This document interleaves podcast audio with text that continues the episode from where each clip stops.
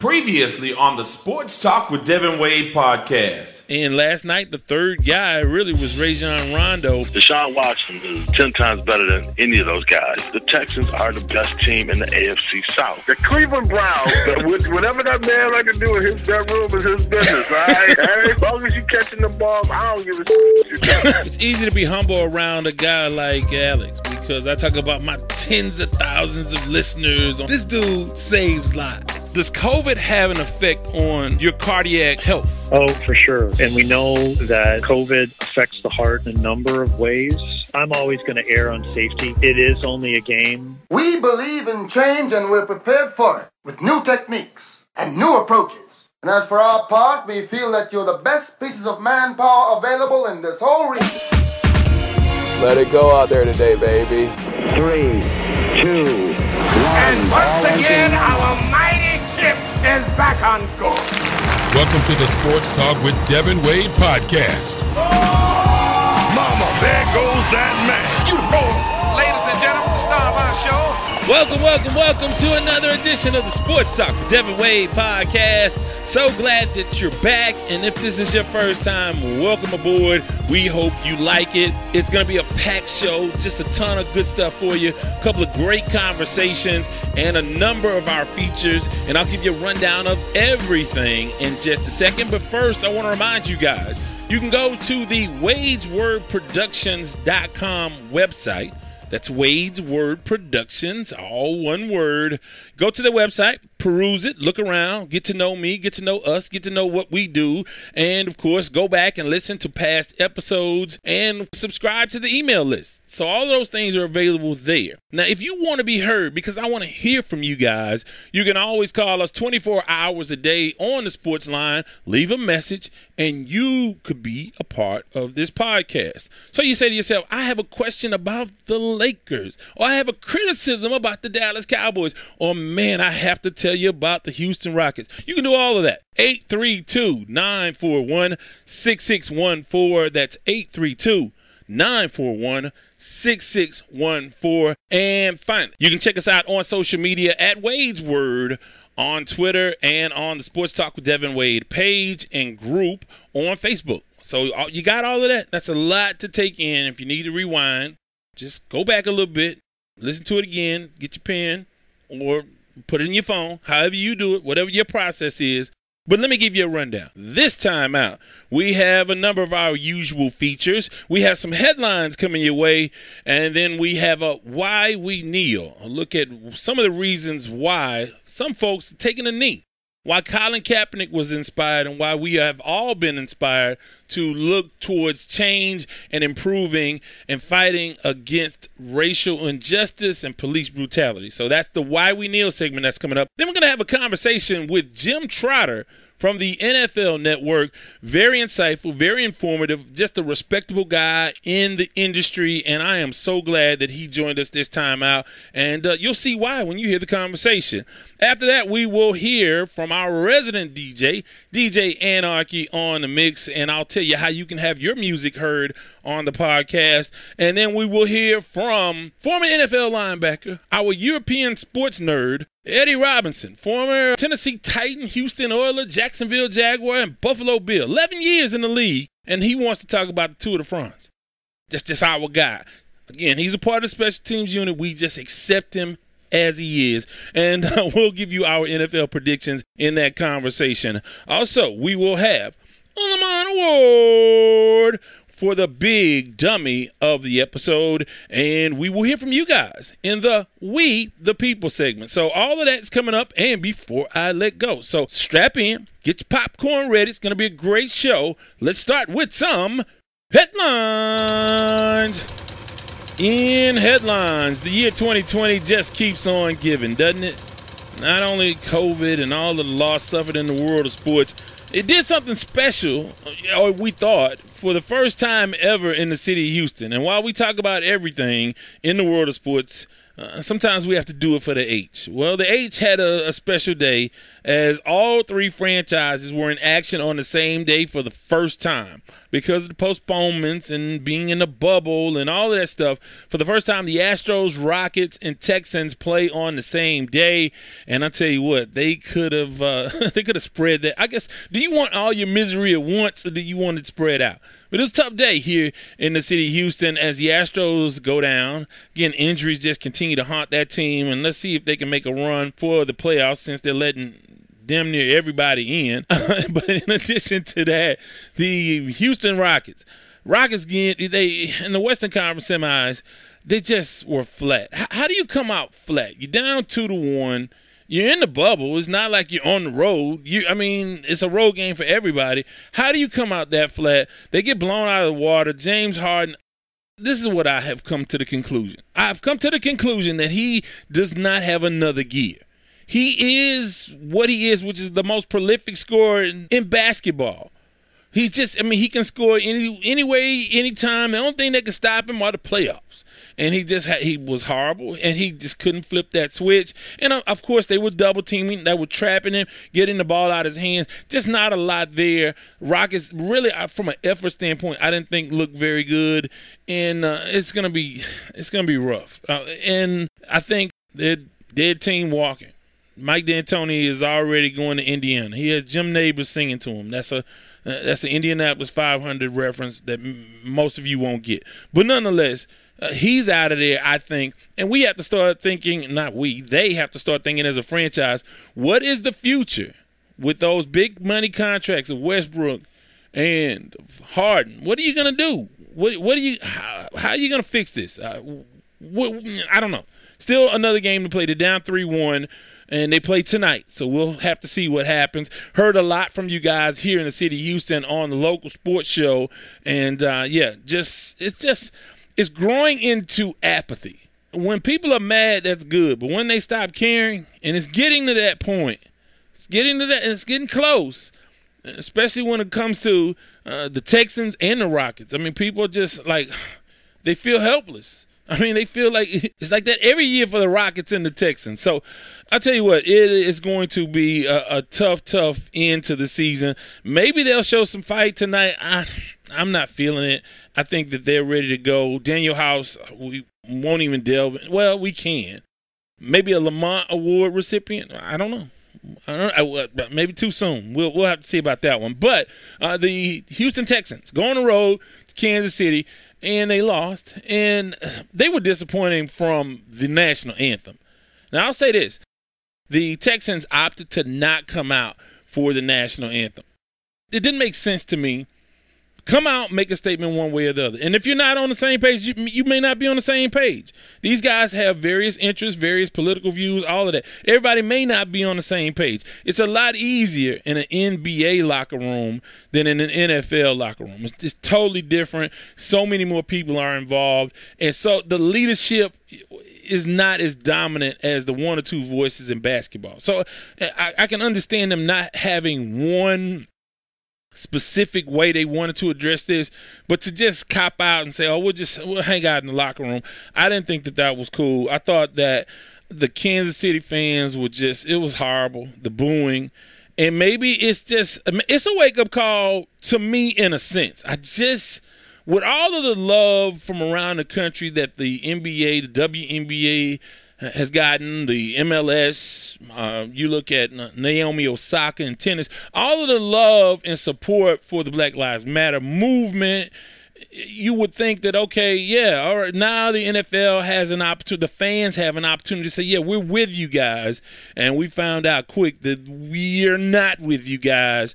And it was for me, not not okay. I understand the politics of where they were, I get it. It's a flyover state, which uh, that's insulting and that's not fair. But yeah, that night in that stadium, it was a flyover state, and uh, no, they booed, and it was. It'll be interesting to see what happens moving forward. I think only Kansas City and Jacksonville will have fans in the stands, so we may not have another scene like that. But maybe uh, Jacksonville fans are saying, "Hey, hold my beer." It's kind of NASCAR country, so we'll have to see. Uh, but again, the Texans got pushed around on the, the defensive front, and they got ran on much easier than I thought. And that doesn't bode well for this division with Marlon Mack and Derrick Henry. So they better sure up some things quick. You don't know how much to attribute to no preseason or is this uh, life because again, the Kansas City Chiefs had success running. They're the Super Bowl champs. They had success running. But they were not a run first team. And I think Mahomes only had 211 yards passing. So it wasn't like he was doing his thing and you still got run over by a rookie running back. Uh, so they have some problems. And they had problems finding a, a number one receiver out of that bunch. You got a bunch of number threes, got a bunch of maybe maybe twos, maybe two Bs, but no, no, number one. He's in Arizona. So uh, with that, those are some of the things uh, Serena lost because I mean that was a bad day. Because not only did the Rockets play horrible, and, and, they made the run. Austin Rivers, they made the run at the end, but then the Astros lose, and the Texans were just they didn't let me down. I didn't have high expectations, but it just wasn't a great effort in that game, in that opener, and uh, it just and, and then Serena loses. Serena had a chance to break early in the second set, would have really put Azarenka on her heels. It would have been done. She failed to break her, and then Azarenka got hot, ran off some games, blew her out, and ended up winning in the U.S. Open semifinal. So Naomi Osaka plays this afternoon, and that should be a very exciting match as she takes on mommy Victoria Azarenka. So again, it could be the first mother to ever win a major. I think that's right. That's right, right? The first mother to win a major if this happens and this goes down. With that, it's time for a segment that we call Why We Kneel. Our special teams unit member, Kalina, she came up with the concept and the idea the first time Colin Kaepernick uh, was taking a knee to, as a way to recognize and shed light on the things that he was trying to shed light on. And now we resurrected that. We're going to be running these throughout the NFL season. Why we take a knee. And then, of course, we'll have a conversation with Jim Trotter of the NFL Network. Here is Why We Kneel. Revealing the chilling moments that led to a police officer wow. shooting. I mean, ultimately, wow. it's to bring Please, awareness officer, and make people. Colin Kaepernick kneeling to protest social injustice and police. Yet unsigned by any NFL team. Right He's fired. He's fired. Why we kneel. On August 11th, 2014, in Los Angeles, California, Ezell Ford was stopped by officers Sharlton Wampler and Antonio Villegas for an investigative stop. The officers claimed they suspected Ford may have been armed because of the area's gang activity. They claimed to have seen Ford conceal his hands when they attempted to stop him, and that he crouched between a car and some bushes, leading them to believe Ford was trying to dispose of drugs.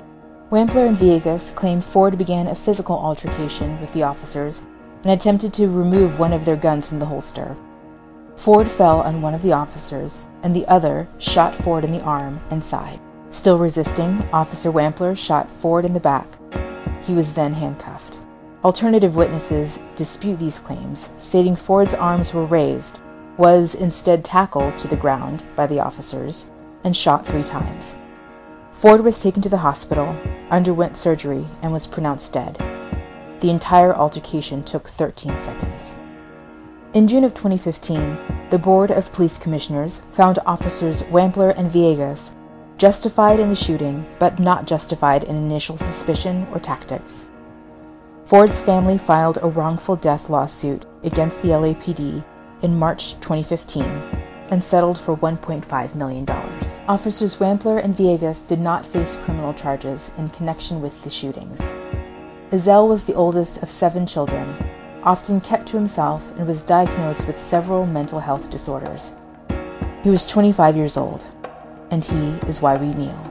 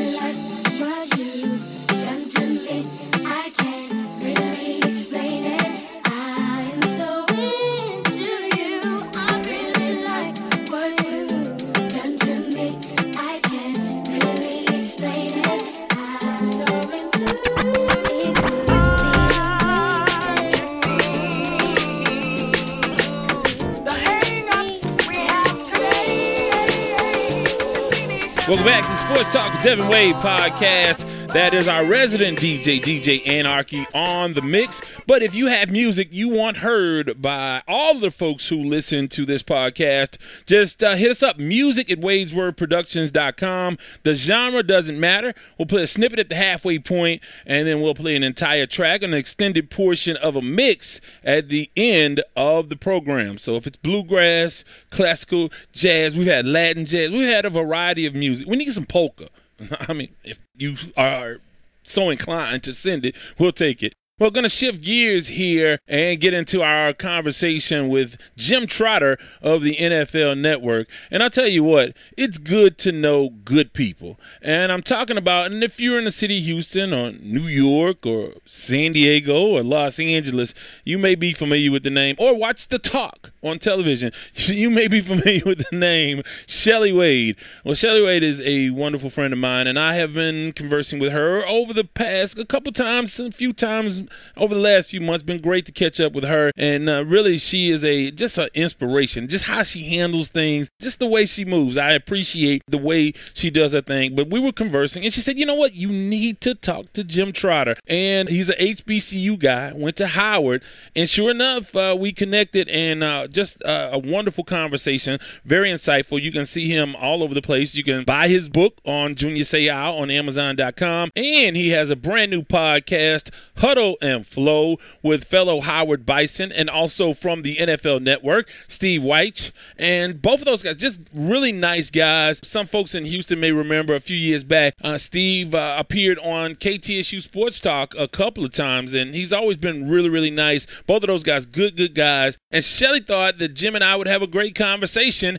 and in fact, we did. Here's our conversation with Mr. Jim Trotter of the NFL Network and the Huddle and Flow podcast. How are you this afternoon in sunny California? I'm doing well, man. Just uh, like everybody else, trying to get through it day by day with this pandemic. But all things considered, I'm blessed. Well, I'm sure you you are uh, have a very full schedule as it stands, and now you have a brand new podcast, Huddle and Flow. You just made your debut. It sounded great. Uh, how are you enjoying uh, coming into the world of podcasting? it's uh, it's different. Um, you know, the good thing is that I have a great partner to work with, and Steve Wyche, who um, you know we both went to Howard University, and now working together at NFL Network. So um, he's so talented and smart that it really makes it easy on me. Well, I heard you guys in your Howard conversation, and I'll tell you, meeting someone from Howard is like meeting somebody from Philadelphia. You're not going to talk to them more than five minutes without knowing that they're from Philly or they went to Howard. Those, two, you guys are similar in that way. you know, no, that's true. But I, I always say this, though, when people say that, they say Howard folks are insufferable with talking about their school. And I always say, shouldn't everybody feel like that about where they went to school? Ideally, that's what you want, that you loved your experience so much that you would want to do it again 30, 40 years later, like me. So, like I say, I, I think everybody should feel that way about their, their university. I agree with you, and we hear enough of it from Ohio State fans and A and M. I mean, Mm-hmm. from from all exactly. over. So, and, and I, I think it's great, but because it promotes the HBCU experience. Now, that being said, I know this is your season. If you went to Howard, I mean, Makur Maker, you have the Bezos money, you have Kamala Harris. I've met a couple folks from Harvard, and I always ask, "What is your Obama story?" So you went to Howard. What is your Kamala Harris story? Is there one? Uh, I'll tell you this: we actually graduated the same year from Howard, and who knows if we crossed paths? She was, I believe, she was in the school business. I might be wrong. I was in the school of communication, and um, but yeah, no, we graduated the same year. She pledged a sorority that my wife pledged. My wife didn't attend Howard though, um, so I don't have a story other than just I'm extremely proud of her. Like most other Bison alum, and um, looking for great things. Well, like I said, it's exciting and it helps all of HBCUs with the growth of the SWAC. The SWAC is growing. Some good things are happening there, making them a higher profile HBCU conference. And now we have young student athletes considering, and with all that's going on socially, considering HBCUs. What do you think about high school athletes considering, and really higher profile student athletes considering HBCUs? No, I think it's amazing, and I, I think um, I think it's powerful, and I think it speaks to, you know, I, so many times young people get criticized for, you know, being lazy or apathetic or this or that, and what I'm seeing today from young folks is that they're so aware and they're engaged, whether that's the political process or whether it's someone like Makur Maker saying, you know what, I don't need to go to one of these PWIs to, to be recognized. Um, I want the full experience for however long I am in college and choosing an HBCU. So I think it's tremendous. I hope that more follow his lead and start bringing some of that revenue back to the HBCUs as opposed to the PWIs. Yeah, and I'm we're looking forward to uh, to it too because a couple of high profile guys are considering Texas Southern down this way, so that's a good thing. I want to shift gears and ask you about some NFL stuff. Obviously, obviously that's your wheelhouse. Now you're a storyteller. You've you've profiled uh, a number of folks. you you're a writer at heart. What is your narrative going into the 2020 season? Oh, everything is about COVID 19 and how it's going to impact the season. And look, we already know there was no off season. There was no uh, in terms of on field work or in person contact with coaches. You know, there's no preseason. So how is it going to play out now? Look, we didn't have many um, positive tests during training camp. The players were very disciplined. The NFL and the NFLPA and the medical staffs did a tremendous job. But now clubs are going to start to travel. And, you know, that's another issue that they have to deal with as it relates to this pandemic. So for us, I think that that's what we're watching first and foremost is the impact that it has on the season. One of the things I wondered about, maybe you can uh, sort of give us some insight on, is with universities, they've not been the most forthcoming with full disclosure about number of positive tests. And I've wondered, is it too good to be true that the NFL hadn't had more positive tests, or are we getting a full picture? Um, I think you're getting a full picture. This is remember that the Players Association is also involved very closely in this, so um, it's not just you know the NFL and potentially trying to to um, manipulate the numbers. I think it just reflects that the coaches, the players, the staffs have all taken this very seriously, unlike you know what we've seen in some other places. So uh, I, I say kudos to them. I applaud them because I was one of those people who was really skeptical about whether or not this was going to work. And because everyone is taking it seriously, it has worked to this point. And you know, my fingers are crossed that it, it, it continues to, to be okay. With that, uh, along those lines, what are your odds? I mean, I know you're not a bookmaker, but what are, what are the odds that they come through unscathed, or, or are they prepared for disruptions? You know, I don't know what the odds are if they come through unscathed. I, I do know that they've tried to prepare for every scenario, um, and that's what any good business does. You know, you you plan for the worst and hope for the best. And I think the NFL has done that. Now, they don't share all those details with me. That, that's far above my pay grade. But um, I do believe that they are prepared for a worst case scenario. And, and that could mean, you know, possibly missing some games if there were to be an outbreak. But again, they've been, everyone has been so committed and so dedicated to following the medical guidelines, et cetera, that, that we have not had that. I want to ask you about the other huge thing going into the season and that's the fight for uh, or against racial injustice and social uh, sort sort of a social outcry against police brutality. A thing started obviously by Colin Kaepernick in the NFL a few years back. How do you think the NFL will navigate that? Because for the most part, they the schedule sort of fell in line for them to not have to deal directly with that unrest until this point. How do you think the NFL is going to deal with that? Well, I think what we've seen is that the NFL has tried to say we made a mistake when we tried to silence players after Colin Kaepernick first took a knee.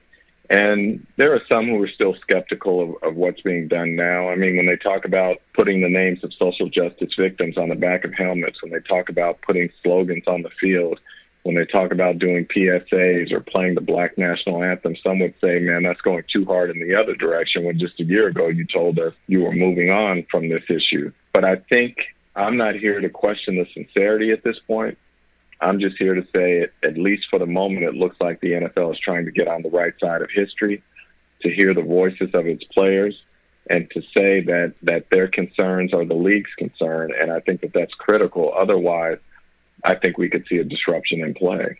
You think that's a possibility? Because here's my question uh, around it. With the NBA, you had such strong voices with LeBron and Chris Paul and those guys. Who's kind of that voice that could lead that movement in one direction or another? Who's that one or two guys around the NFL that carry that much clout? Oh, it, it always starts with the quarterbacks.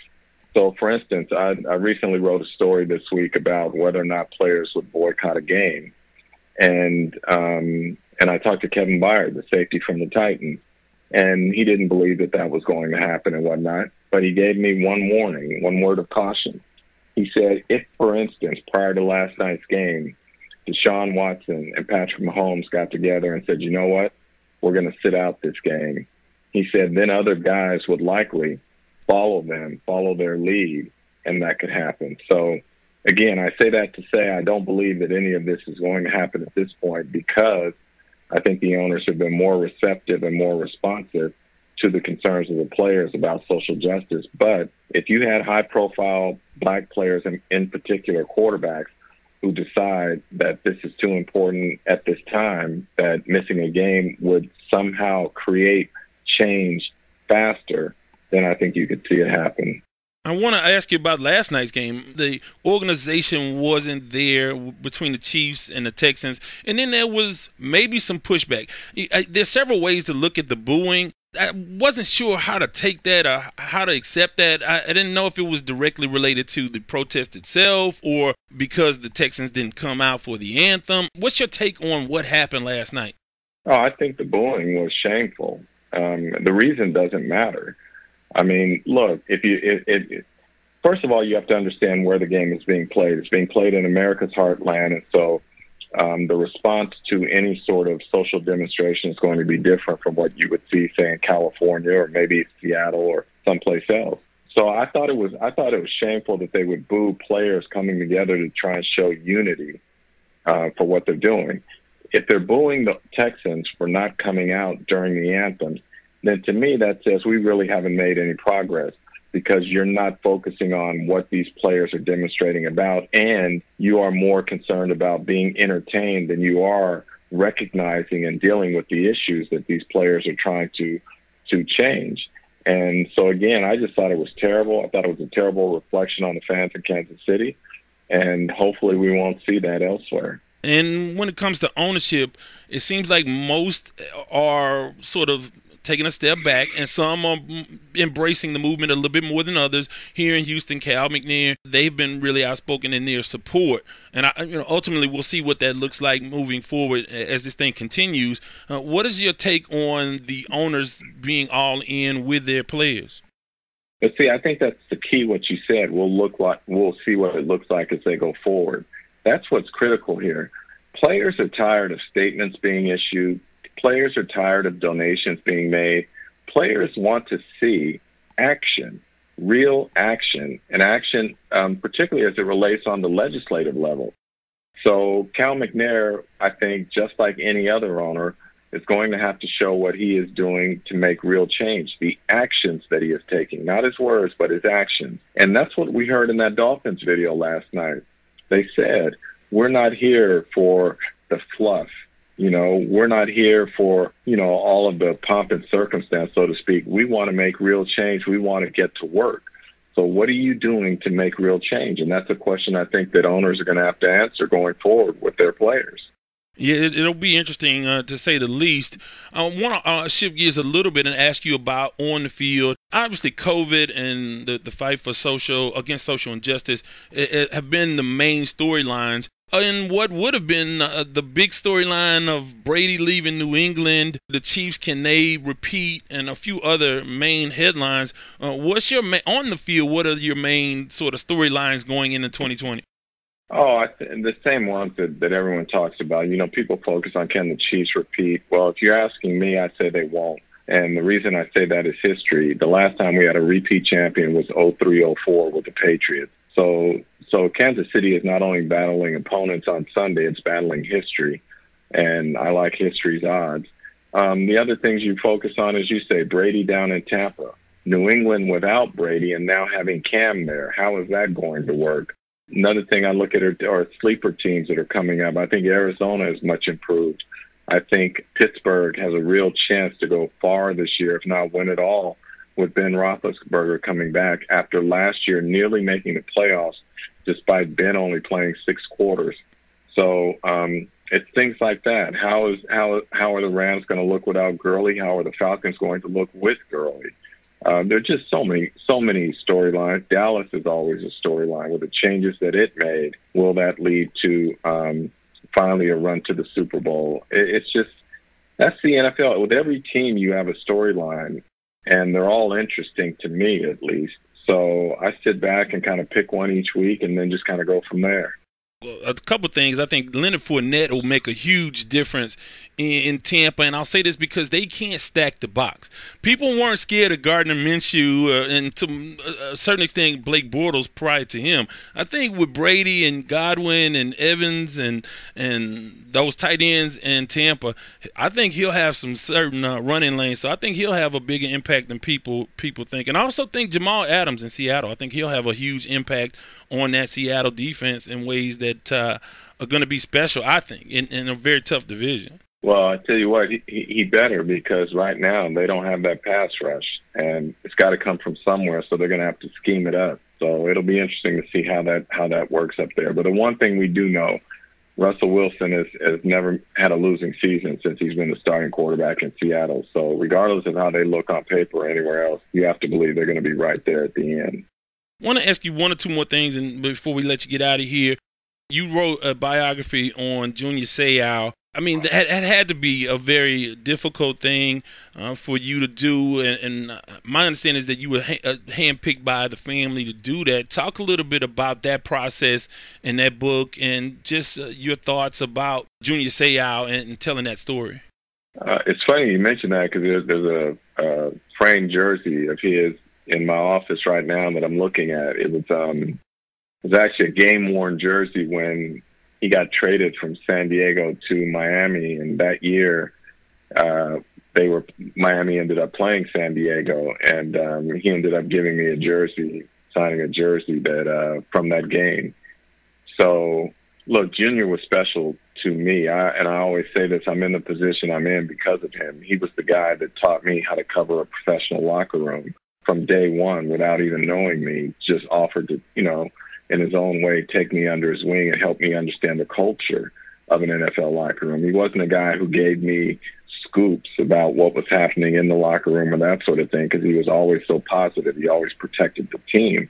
But in terms of understanding a player's mindset or why certain things are done or why they're not done, all of those sorts of things, he was he was invaluable to me. And so you know, we developed a friendship over the years. And, and when he passed, his um, the people closest to him said if anyone was going to write a book on him, that they thought that he would want it to be me. And so, because um, I had been approached by a couple of publishers about writing a book, and initially I said no. And when the family said he would have wanted it to be me, then I said okay, and I went ahead and I did it. So um, he was just a he was a tremendous human being. He made everybody feel special regardless of if he was meeting you for the hundredth time or the first time. He was that guy that had that kind of personality, and um, he's missed. Did you see any of that decline, uh, the cognitive decline, or emotional stuff? Were you privy to any of that? No, because that's the thing. I didn't hang out with Junior away from really work or one of his charity events, so I didn't see all of the things that I wrote about that was going on because it just that that was not our relationship so no, I didn't know it. And, and in, in researching the book and whatnot, some of it was, um, it was tough because anyone who knew him, as they said in my research for the book, would have done anything to help him, but he wasn't that kind of guy who asked for help. But um, no, I did not see it. A couple more things, and I thought about this because you were in San Diego based with no fans in the stands. I presume in California, no stand, no fans in the stands, right, at all in the state of California. Correct. Wouldn't it be Correct. great for the Los Angeles Chargers to play in San Diego? I mean, hey, Uh, uh how how ugly is that break? Because we went through it here in Houston. How how's that break between uh, San Diego and Los and the uh, Chargers? Is it still an open wound, or have folks gotten over that? Uh, it will always be an open wound for Chargers fans who are in San Diego. So no, you don't. I don't know that you ever get over it. Um, and the likelihood of them playing a game here again will is zero. Um, so it's just it's unfortunate because I believe that the Chargers belong in San Diego, but unfortunately, business and personalities and egos can get in the way of, of what is right actually occurring. So I feel for the fans of San Diego, but people forget football is not a game, it's a business, at least at the NFL level. And if you don't remember that, it will smack you in the face and remind you with things like the Chargers leaving town. Last thing now I, you probably endure this going through airports and in your travels all the time but you're on the hall of fame selection committee and i'm sure people do people lobby you all of the time? Are people coming up to you saying hey we need to get this guy in the hall of fame. Is that something that happens? Yes absolutely well, let me take my opportunity to do that on behalf of a couple of, of guys from this uh, part sure. of the world. Cliff Branch and Otis Taylor, two guys that I think uh, I, I, think, and we hear it on in this part of the world quite a bit. Those two guys should be in the Hall of Fame, and I think Cliff Branch will be up for, uh, I guess, senior uh, considerations at some point. Uh, what about Otis Taylor? Either of those guys? Look, I, I grew up in Northern California, and I, the first football game I ever went to was the Raiders game. So I have tremendous admiration for Cliff Branch and would be fully supportive of his candidacy. Um, but as you say, he's now in the seniors category, as is Otis. And um, unfortunately, I'm not on that committee that chooses who the finalist is for the seniors. I am on the body that votes whether or not that senior gets in. But no, they're two talented players, and I think a case can be made for them. It's just so competitive to get in. I mean, they only allow five modern era players in each year. They only allow one to two seniors in each year. Uh, they've created a new category recently for contributors where you get one, and then they this year for the first time are going to have a coaches category. So they like the fact that it's so difficult to get in because it's it, it's exclusive and it makes it that much more special when someone does get in. So unfortunately, they're not going to be increasing the number of available slots anytime soon. And uh, before we go, giving uh, uh, folks uh, an opportunity, how can they hear you on the podcast and where can they find the podcast and read more and see? Obviously, we know we can see you on the NFL Network, but how can folks reach out to you and sort of absorb more of your work?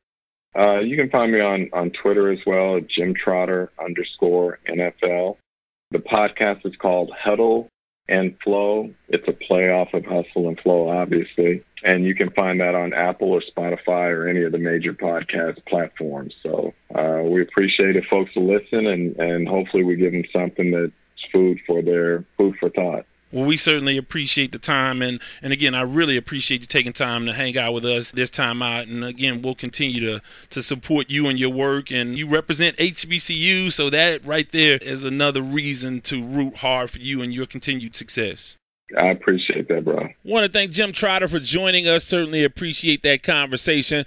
Now it's time to hear a word from our sponsor. And when we come back, a We the People segment, we'll hear from Eddie Robinson from our special teams unit, and we'll have a Lamont Award for the big dummy of the episode. This is Sports Talk with Devin Wade podcast, anywhere you get your podcast. Sports Talk with Devin Wade wants to thank our sponsor, Kofi Bankus and CoBank Homes. The vision at CoBank Homes is simple, and it stems from the belief that clients can trust CoBank to guide them to realize one of, if not the single largest investment decision they will ever make their home. CoBank simply looks to build lifelong relationships through service.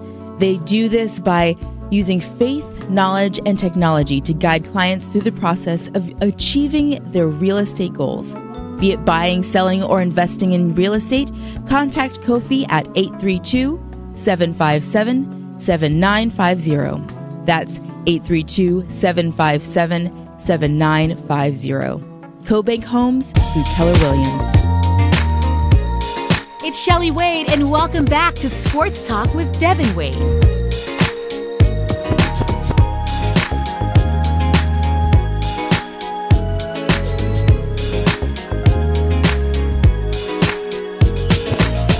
Welcome back. And as I mentioned earlier, we want to be as interactive as we can. And we always want to hear from you guys one way or another, maybe through poll questions or on the Sports Talk with Devin Wade page or on the sports line, 832 941 6614. With that in mind, let's see what you guys have on your minds. Time for We the People.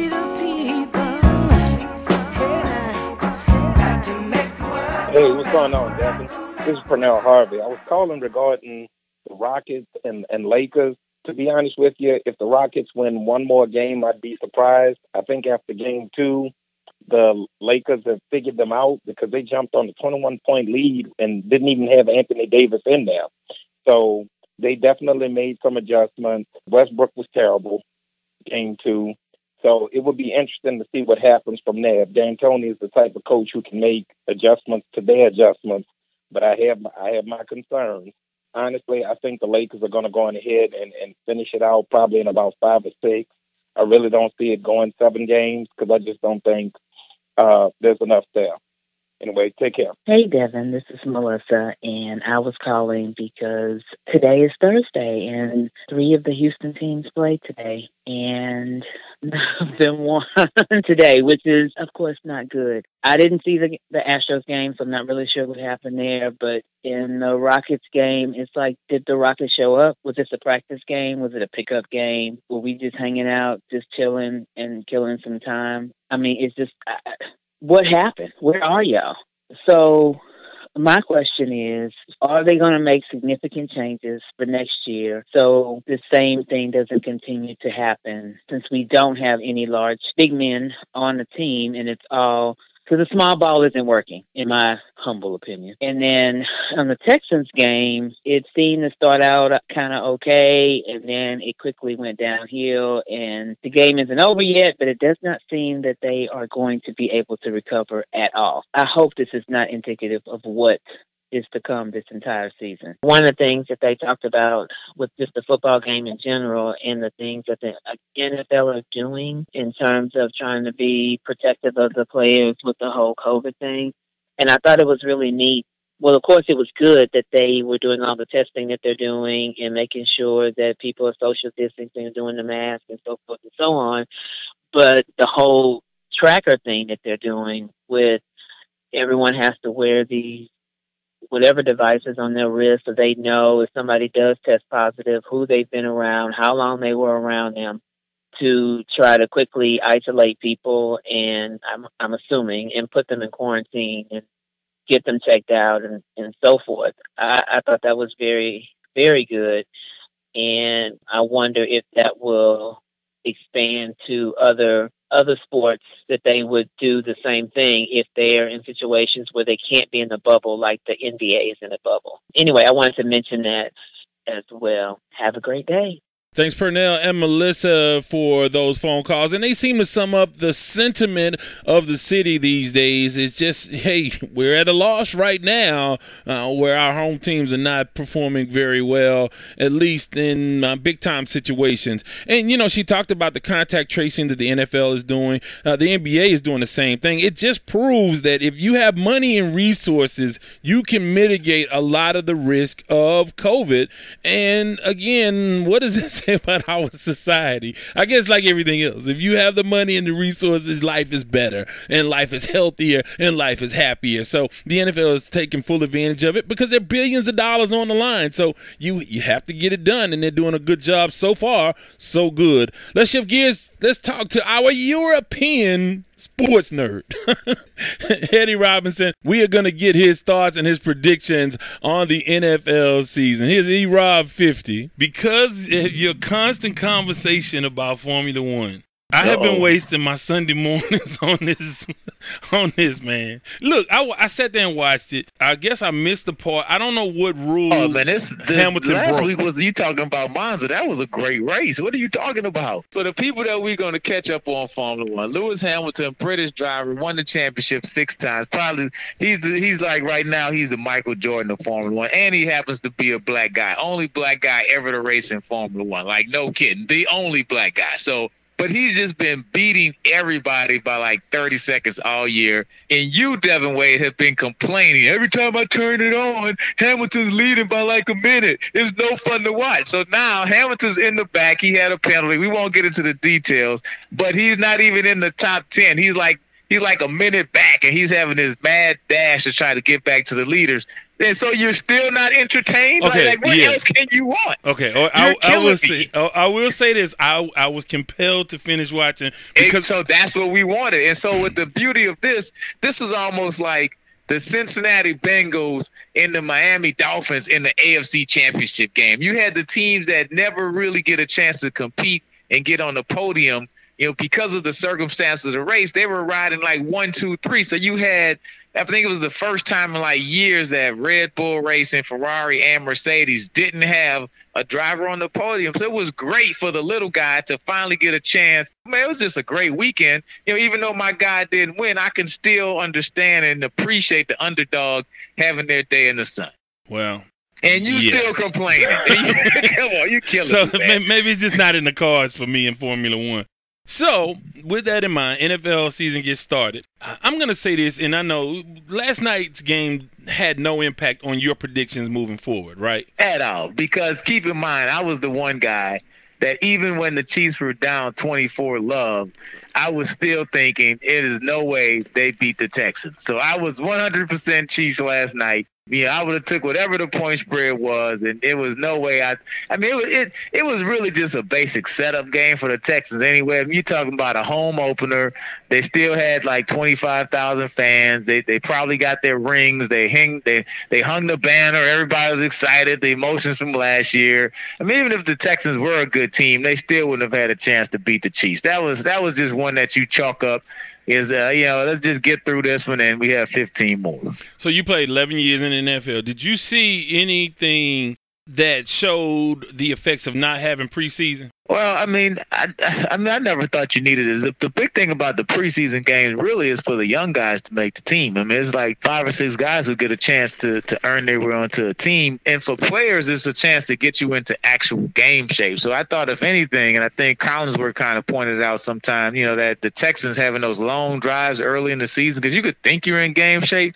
Then when you go full speed for 10 straight plays, you're like totally gassed. And you're like, man, I ain't in game shape yet. So I think that's the biggest thing. But I mean, overall, I mean, I thought the timing was there. I mean, you know, guys, I'm sure have been running routes, doing a lot of seven on seven. It's just such a pass friendly game that, it, you know, it's, it's easy to get into passing reps because passing reps in practice are real similar to those in the game, especially when you can't even hit guys anymore. So that's a whole other story. But yeah, I, I thought the guys played a pretty good game, both teams. I mean, you didn't have a, a ton of penalties, no more than usual, I would think. So we'll we'll see what happens with with the maybe reduced preseason because now that the owners have a taste of it, they're like, hey man, told you we didn't need preseason. Let's play 18 games. so we'll Right, we'll right. see if that happens. So, were you uh, traditionally a slow starter with the season, or did you start pretty fast? Did you hit the ground running week one, or did it take you a couple games in to get acclimated through the arc of your career? No, I mean, I always stayed in really good shape. And so, I mean, I, I never had a chance kind of getting into it. So, really, the preseason, I would play really good in the preseason. I always had to slow myself down so I didn't peak too early. So, I mean, I was I was a guy that, that worked out year round, you know, stayed in shape year round. So, I mean, by the time training camp came, I was I was pretty much ready to play. Like, I definitely think I would have been a player who could have played without a preseason and, and not missed the beat. What about your teams? Those Oiler teams, Tennessee teams. I came in, you know, '92 was my rookie year, and and I know after after the season ended, well, we lost to Buffalo with that that horrible playoff loss, the comeback. So Ray Childress and Sean Jones and those guys, once we came back to like January, February, me and Joe Bowden and the young guys, we working out every day in the facility. But those old guys, I didn't see them till like probably May or June, probably like May right after the draft, and then again one week in June, and then that training camp. So I mean, you yeah, some guys who still had you know jobs in the off season. So I mean, it's it's totally different the NFL now uh, compared to what it was then, where you know it wasn't mandatory for guys to come to the facility every day with the off season workouts and the OTAs, and and it really is the Denver Broncos who kind of started that year round football stuff, and so and now that's what we've kind of migrated to. So I, I think guys now are pretty much in that stay in shape year round and continue to work out mantra where you know, back in the 70s, 80s, and, and yeah, probably ending in the early 90s, you know, you had guys who, who may have had a summer job or whatever, just because the, the pay realistically, you may have had a guy making 80000 a year. And now, I mean, the minimum is like, what, five, 600000 a year. So it's just a big difference in a short period of time. Well, let's get into some of your picks. You saw the Texans last night. You saw the Chiefs. Make sure you got the tape running. I'm telling you, make sure the tape running. the tape is running. Okay. So let, us start with the AFC South. You, what, you think the Texans are going to win that division? Uh, what are your thoughts on the AFC South? I think you got to go with the Titans. I mean, uh, they have the physical running game, and you add a guy like Clowney, and it's kind of like the old Titans, AFC Central, Jeff Fisher football. We're going to just beat you up with the running game, make enough plays in the passing game, and play great defense. And so I, that's been a formula that has won a lot of football games over the years, and, and I think it'll be enough to win the division. You, you think Derrick Henry can do something similar to what he, he was able to do last year? Well, hopefully, if if they're smart, they won't give him that many carries, and, and so you have to have uh you know someone to come in. But if he if he can stay healthy down the stretch, I mean, he was this guy was just punishing people, and I I didn't think he was going to be that good of a pro because my thing is you can't run over everybody in the NFL. You know, you got too many guys just as big as strong as you, and so you have to be fleet of foot. But I mean, he proved me wrong last year. Now we'll see what his durability is like. And so, especially if they kind of start with that mode from beginning to end. But yeah, I mean, that's, it's, that's a winning formula. When you can run the football 25, 30 times a game, more than likely you're going to win. I think the Texans, as long as Deshaun Watson stays healthy, they're a playoff team. I think missing Hopkins is going to be the key. I mean, Johnson looked good. I mean, he was as advertised, and, and you know, I don't think nobody's doubting that Johnson is a good running back, but it's just his durability. Can he stay healthy for the year? And and then can Deshaun Watson stay healthy? I mean, Deshaun Watson is a MVP, you know, Super Bowl caliber quarterback, but you just have to keep the pieces around him. And I think the plays that Hopkins made, people maybe have underestimated because he he made so many big plays and he did it so on a routine basis that you just took it for granted. But man, the guy was a was a A plus plus, you know, future Hall of Famer type receiver. Uh, I think they're going to miss him. I mean, they're going to miss that big playability. So let's go to the AFC East. What do you think the Patriots are going to do? What do you think of that division? Is it still Belichick and the and the Patriots? Well, I sure hope not. I mean, I'm, I'm, I'm hoping that the Bills can make something happen. I think the Bills are an up and coming team. You know, they made the playoffs last year and and had a tough go in it. But I, I think you know, young quarterback, but they're a team that I think can turn the corner. I, I, I have a lot of faith in Cam. But if he can you know, manage the offense kind of like what Tom Brady did and add the running ability. I mean, it's hard to bet against Belichick, but, you know, I, I just think it's time for a change with that stranglehold they've had over the AFC East. But, uh, you know, I'm going to give the nod to the Bills. You you have to believe they made if, the if playoffs last year. What's well, so no, tough no, well, it? it's tough you because for, man. Come on, man, it's my picks. it, it's tough because those teams, look, they're the second class citizens in that division. You talk about Miami, New York, and Buffalo, and, and, yeah, right. Buffalo did their thing with Josh Allen, and they've added uh, Stefon Diggs. So yeah, I mean, it's there for them. But I mean, if Cam is healthy and you team him with Belichick, now again, I'm not a, a Patriots fan, but it's hard to believe. It seems like that Belichick does that voodoo that he do on that division year in and year out. I will I will still roll with the Patriots, although I don't believe in them a whole lot because that Cam doesn't have a lot of weapons around him. It, it's purely going to be coaching and whatever else he's able to make happen for that offense. Defensively, I think they'll be fine. Okay, let's go with the AFC North you can't go against Lamar Jackson, man. You you talking about an MVP caliber quarterback, and and know, now you see that it's, it's about five or six young quarterbacks who are kind of taking the torch and and moving that game to the next level. And, and all of them are fleet of foot. So you're you're kind of showing where that that guy who can throw the ball but still have some ability to run. You don't have to be at Lamar Jackson level, but everybody, you, you know, Dak and all those guys, they can do something with their feet. Just an all around good, solid football team still, and they're, and they're and they're winning with defense with Ingram with the running game also. And, and running from the quarterback position. I'm I'm definitely with Baltimore and Lamar, but I feel like it's an interesting division because you got a young quarterback in Joe Burrows and everything he's promising. You got Ben Roethlisberger who could, you know, he can still sling it. You know, he he doesn't need to move much. He can get the ball down the field. Juju, um, and still have some good players. And and Cleveland, I mean, they can get out of their own way. They're, there's they're a talented team, you know, on both sides of the football. But it's just you know what's the locker room going to be like? So Cleveland's like the wild card. They, I mean, they have the talent to win the division. They should do it, the skill positions. Yeah, but do they have the team chemistry to win the win the division? If if it doesn't go well early, I don't think that team has the mental toughness to put it together at the end. All right, let's go with the AFC West. With oh, I mean, come on, Kansas City. I mean, you, you should have started. You got to start it in with Kansas City. Everybody else is trying to make a wild card spot. So well, I mean, I, mean, I obviously got a good buddy of mine went to college with. He lives in in Vallejo out in Oakland. So I went to the Raiders game last year. It was the second to last game of the year. I I hadn't sat in the black hole, you know, so I wanted to go feel it.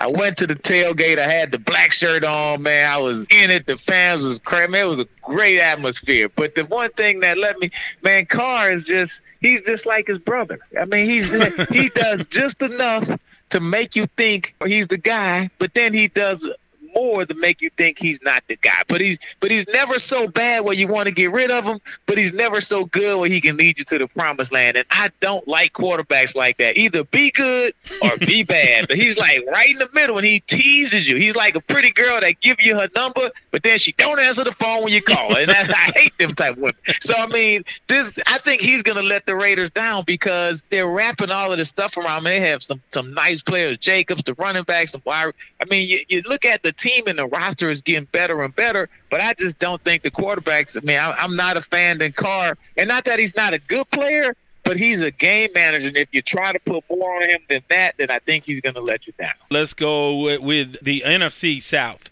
your division. I mean, well, I say your division. You're a New Orleans native, and you are Saints ticket, uh, Saints season ticket holder. Uh, what right. do you? I mean, that's that. that's probably the most interesting division. Yeah, it is. I mean, if you, I, well, you, I think I'm, the, the I'm, NFC West is the most interesting, and then I think the NFC South is. Now, I think to me the NFC South is mo- is the most of a, a pick'em division than anybody. I mean, Tampa was at the bottom, but now with all the additions that they have, the Saints are the Saints. Do great in the regular season, came winning the playoffs. You know, I've heard that song before. I mean, the Falcons are the, the classic underachieving team, and then you have Carolina, of course, where they got Teddy B. They picked up Teddy Bridgewater and McCaffrey. I mean, he can he can do it all. So it's hard to say. I'm I'm gonna go with the Saints, but without the home field advantage. I mean, they're playing Tampa with no fans. I mean, it won't even be the twenty thousand. So it's gonna be so eerie you know, watching that game with no fan noise and no crowd noise. And so that's a big part of what makes the Saints the Saints. So, I mean, I, I think, I, I don't know. I'll, I'll go with the Saints as a slight edge. I'm, I'm to go with my heart, not with my head, and say the Saints. But as Tampa, I think, will be right there. I just don't know. The chemistry can, I mean, what's the over on under that, that Gronk will play more than eight games? I mean, he probably won't play the whole season. Just the history has showed. I mean, I don't know. Tampa, how good can they be? They may be good. They picked up Fournette. It looks good. They kind of remind me when the Washington Redskins picked up Bruce Smith, Deion Sanders, had all these old all pros, and then they couldn't win more than eight games. And so, and so Tampa, they look good on paper, but I don't know if they can mesh it all together. Football is different. You just can't throw all of those guys out well, there. Well, Fournette, Fournette is not an older guy, and I think that he will thrive more. But again, if if Mike Evans can stay healthy, which again he has these little things with the hamstring, he always has something little. But you have Godwin, like I said, the tight ends. Fournette, you cannot stack the box like they did in against Jacksonville for Fournette. So I think Fournette, I keep saying he's he may be a breakout guy. If if his head's in the right place, maybe he's humbled by being released. That's a big if. I mean, to to me, Fournette reminds me of a guy. If he if he gets the touches early and things are going well, he'll be a great teammate. But if he's getting six touches, eight touches, and things aren't going well, then he's going to be a butthole. And, and I think that can go either way. That's a to me that's a 50-50 chance with Fournette. You know, I'm I'm wishing the best for the guy. You know, he's a New Orleans native, and and I'm hoping he can have a great year and get a super big contract. But I mean, it's, it's just going to be can he handle not being the guy right away and potentially maybe being the guy one week and getting eight touches the next week ego wise, how is that going to play? Can you be humbled a little bit? So we'll see. Should be interesting. I still think the Saints can take the division, but I don't think they run away with it. I think it probably goes down to the last game or two, and and I, I can see two teams out of that division, you know, making the playoffs. And one team, and then also a wild card. So let's go with the NFC East. Now, I, th- I think the Cowboys are going to step up. I mean, they you, you needed to have a change. Sometimes you just keep hearing those same voices as the head coach, and, uh, and I was never a big fan of Garrett, just being honest with you. I thought he's a little bit too laid back, didn't get the most out of the guys. And so, you know, now you got McCarthy, you know, you're going to have a wide open offense. I think Dak's going to have a big year. And, and I'm, trust me, I'm not a Cowboy fan. But I just think as you're hearing a new voice, is fresh, gonna is gonna resonate with the players. They play good defense. You have a good running game. I think that this is the year that the Cowboys can get over the hump. Now, remember, I said that. We're going to come back to that later in the show. But I think the Cowboys run away with that division. I think they can beat up on the division. That's going to really help them with playoff seed. Well, they always seem to play down to the competition usually. So we'll, we'll have to see. I mean, they have an easy, uh, the, the, easiest path. Uh, and, yeah, exactly. Uh, although Philadelphia, you know, Philadelphia will give them the blues. Let's go to the NFC West. That is that's the a fun division because you got Kyler Murray, you got Russell Wilson, you got Garoppolo, you have uh, Jared Goff. I mean this. I mean this is. I mean the Rams couple years removed from the Super Bowl. Seattle is Seattle, and they add Jamal Adams. What do you think is going to happen? I mean, is Garoppolo will they be able to do it again? Yeah, and then I remember a couple years ago when the when the Saints played the West, and I was like, oh man, yeah, we get to run up run up run up against the West. The West is horrible. They Seattle's kind of okay. Everybody else is just terrible. But man, I mean, over the last three years, that has got to be the most improved division. Like you can really you can make an argument for every team actually winning that division. And so I kind of have to go with the Seahawks just because I mean Russell Wilson gives them a slight edge. I think San Francisco they kind of overshot themselves last year. I mean, they won so many close games. You don't just keep winning that many close games. And so their coach, until he steps up, Shanahan, young Shanahan, right now, to me, it's like he can't coach the big game. Nobody wants to say it, but then the guy has blew two Super Bowls. Well, I mean, so, you lose to uh, Pat Mahomes. I mean, come on. Man, the guy and blew Andy two Reid. Super Bowls. I don't care how you want to put it. Call it what it was. When he was in Atlanta, they should have ran the damn football. They would have won the Well, Super Bowl. When I he was with San. Francisco, they'd have ran the damn football. They would have won the Super Bowl. So he lost two Super Bowls. Bottom line, he had a great first half, but he couldn't finish. So I think that's going to carry over. I think they're still going to have a, a hangover from that. And, and when you win at that level and everybody's gunning for you, I just I don't see San Francisco winning that many close games, and they haven't separated themselves based on their additions and the other teams' additions from Seattle.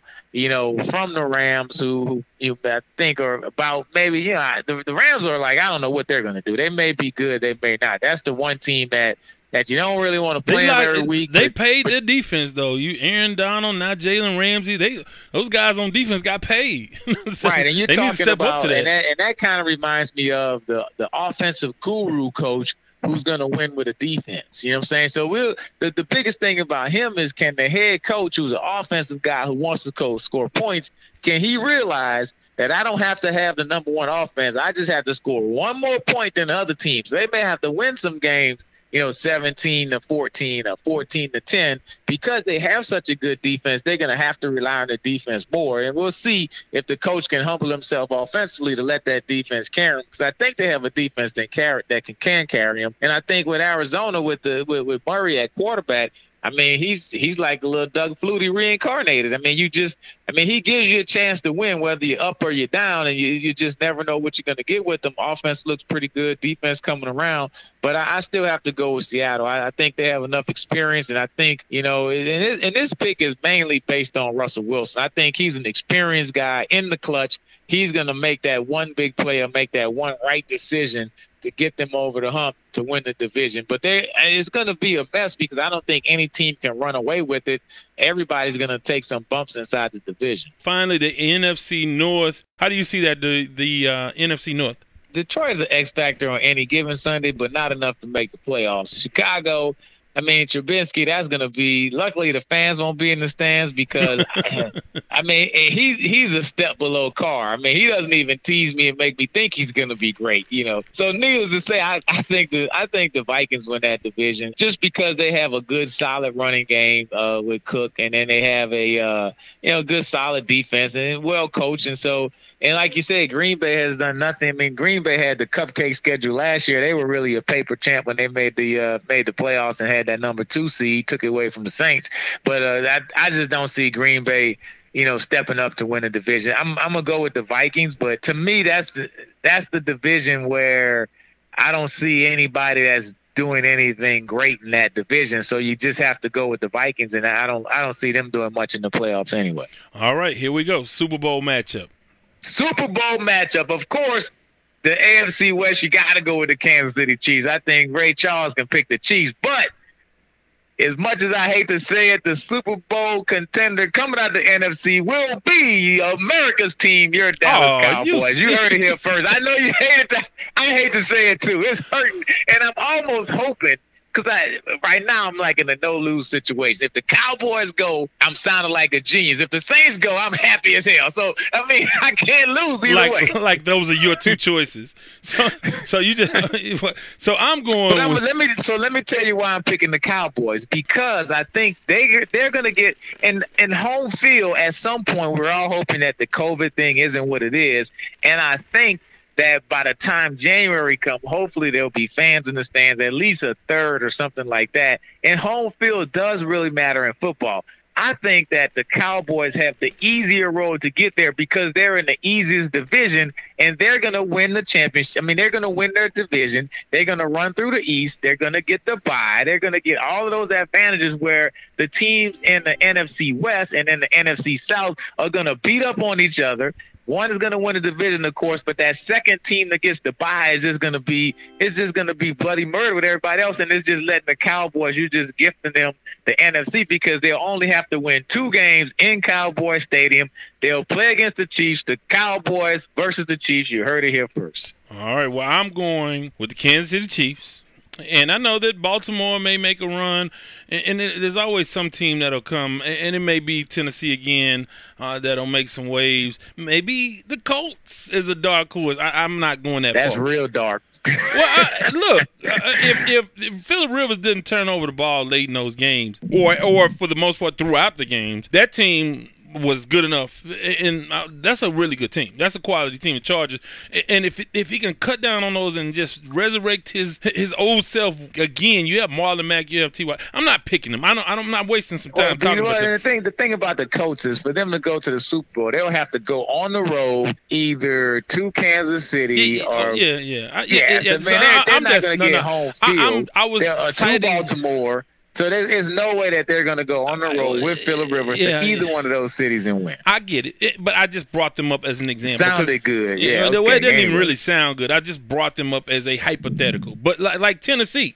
nobody thought Tennessee Titans were going to end up in the AFC Championship game last year. Nobody picked that. So what you know, somebody will come back, and maybe again Tennessee running the ball late in the year, maybe they'll be the team to get it. But I'm saying it will be the Kansas City Chiefs and the Seattle Seahawks I don't think necessarily the Seahawks will have home field throughout. They'll be so battle tested coming through that division. And I just think, hey man, a veteran guy in Russell Wilson, who was really he was in contention for the MVP award last year anyway, uh, uh, despite the fact that Lamar was just, I mean, he was just a cut above. He was just phenomenal. I think Russell Wilson was was more valuable to his team than Lamar Jackson was to his team. Yeah, well, well Russell Wilson was more effective, but Lamar was more exciting. You know, if yeah, you, of course. If you if you'd had to buy a ticket, you would have bought a ticket to see Lamar, and maybe you would have, you know, tried to sneak in to see Russell Wilson. you know so, and, and with that, dude, uh, and, COVID, will that? How much will that impact the season? So far, so good for the NFL. You had one game. Come on, man. You Well, so but I'm so saying with the 5,000 tests. Yeah, talk to me around Halloween at least. but I'm just saying 5,000 tests, only what, three positives or four positives out The of only three 5,000? that they reported. Keep in mind, it's a HIPAA thing. They don't have to report anything on these guys. Well, who they, they're gonna have to report when people start gambling. All that's fine until you gotta disclose some stuff for you know for betting purposes. Because God forbid, guys they bet on a team and they get all this money, you find out half the team's not there because of COVID. That'll really set the NFL back in a different way. So, what do you think? COVID will affect or won't? Well, I, that's a tough one. I would have to think it's going to affect the league in some type of way. I don't know how much or whether it's going to be a big player. Will it be, you know, Lamar Jackson or will it just be a third string tight end? But it's impossible to think that the players going home to their families who are maybe have friends coming in town and et cetera, et cetera, all of the things that go on with NFL football season and, and these guys aren't in the bubble in the confined area like they maybe were in training camp a little bit. So it's impossible to think that if this virus is spreading with the level that it's spreading and, a, and the amount of contagious factor that some guys in the NFL would not get COVID. The big thing about being in the NFL locker room is that you are with guys seven days a week for six months straight every day you've seen the same guys. And so it's, it's, you can disinfect the weight room and have different times here and there but you're all on the same practice field. I mean you can i mean you can do things like stagger the times or eat you know in, in groups and stuff. I understand all the different protocols you can do but in the end of the day i mean you're with guys every day of the week for six months straight. There's no off days. And so it's impossible for me to think that at some point it won't affect the team in, in some type of way and, and i'm hoping it won't. I think the colleges have a better chance because everything in college is online learning so those guys really aren't going to class Oh, they're all we, seeing the numbers going. We just saw. I think. Uh, no no i'm talking i'm talking about from the football teams i'm not talking. well, no, you just saw it was just another game tonight that was supposed to be postponed. I don't. Yeah, I, I don't know. I, I don't know. I think well put it well my my thing is this. The reason I say that with the colleges is because they can actually you know those guys are 18, 19 and 20. I can have a curfew and make you stay inside and do this and do that. NFL, you're a grown man. You know, once you leave the stadium, I can tell you, hey man, go home to your wife and kids. And I hope your wife and kids ain't go to Walmart and get COVID and bring home to you. But at the same time, you're a grown man. I can't tell you what to do. You know what I'm saying? And it's not like like the NBA. They have the bubble head. If you leave, somebody come. You, you know, like they kicked House out the bubble. you know, I thought that was funny. And so I don't know. I mean, we we're hoping, but it's almost impossible to. You you can't. You have to bet that the COVID is going to affect the NFL in some type of way. We're just hoping that it's not drastic to where they have to start canceling a week or two of the season or whatever protocol they have in place. I'm sure they have something in place. I know they're just not going on. Well, we hope it don't affect us. I'm sure they have a plan. Well, if it affects more than half the teams or more, if one team has more than ten players, then what do we do? You know. So I think to me, the teams who have multiple players, especially in key positions like quarterback, like the Saints. I mean, we have three guys who who can be potential starters with Taysom Hill and and also there you go, um, Taysom Hill again. yeah, I love Taysom Hill. Come on, man. But but but my point is, I think that at some point, I think that there's gonna be COVID injuries, and then so that at, at that at that point, all of these picks and all that stuff may mean nothing. It's just it's, it could be a war of attrition. It's, it's gonna be a very interesting year, and so that's why I need to make sure you have this archive. So when I'm sounding like a genius. You know, around the end of the year, and we're going from 2020 to 2021. Then we'll just play this back, and I'll just say, "Man, I should have went to Vegas and put some money on on them Cowboys." Yeah, that was horrible. Well, with that, how can folks reach you on social media? erob50 at erob50 on Instagram and Twitter. How about To them Cowboys? Yeah, you shocked the world with that one. Thanks, Ed. We certainly appreciate it, but the Dallas Cowboys, really? Look who's trying to get the Lamont Award now. With that, it's time for the Lamont Award. I don't want to wish you no bad luck, but I hope your ship sinks with no lifeboat and no life preserver and a school of piranhas surrounding you. You big dummy. The Lamont Award goes to the player, team, entity, someone in or around the world of sports that we deem to be the big dummy of the episode. And this time out, some of these can be fun to give away, but this one isn't so much, and it hits close to home. Now, Danuel House is a native Houstonian. He's a guy who struggled and and got on his grind and made his dream come true and became a part of the Houston Rockets. Played well in the bubble, became a six man. I mean, just the fairy tale Houstonian story. I mean, he's a it's H times doing it for the H, you know. So it's a big, big deal. Yet he goes to the bubble is investigated by the NBA and subsequently asked to leave. He got kicked out of the bubble because uh, he had an unauthorized visitor to his room. Turns out that, and then this is them. This is the NBA saying this. This is not Devin Wade saying that he essentially uh, had a visitor in his room and she was there for a few hours. And it turns out, I guess, and this is the, the tough part. So she ends up being a test, a COVID tester. So she was authorized. She had to be tested to get within proximity of the players. She got tested, and I mean, I'm sure she was uh, COVID free but yet she was not authorized to go in the room for a couple of hours. So not only if you're Danuel House, man, this fairy tale story is coming down because you let your team down. You have an opportunity. You're playing against the Lakers. The whole world is watching you guys play. This was your dream. This was your dream.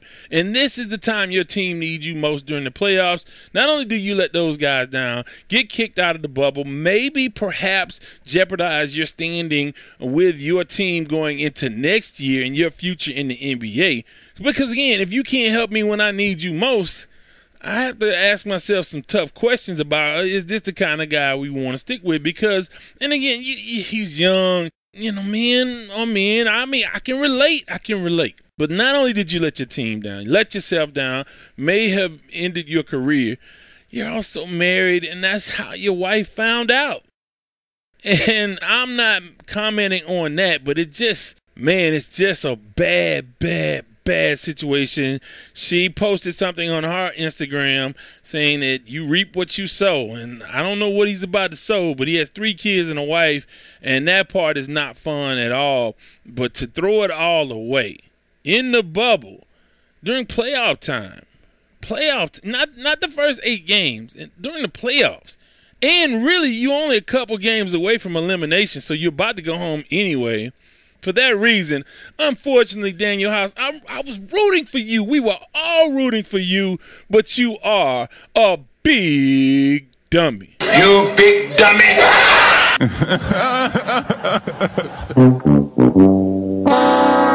With that, before I let go. Before before I let go, hey, want to thank Jim Trotter. want to thank Shelly Wade for making that happen. want to thank our resident DJ, DJ Anarchy. Of course, Cobank Holmes, Kalina with the Why We Kneel. Want to thank E Rob 50.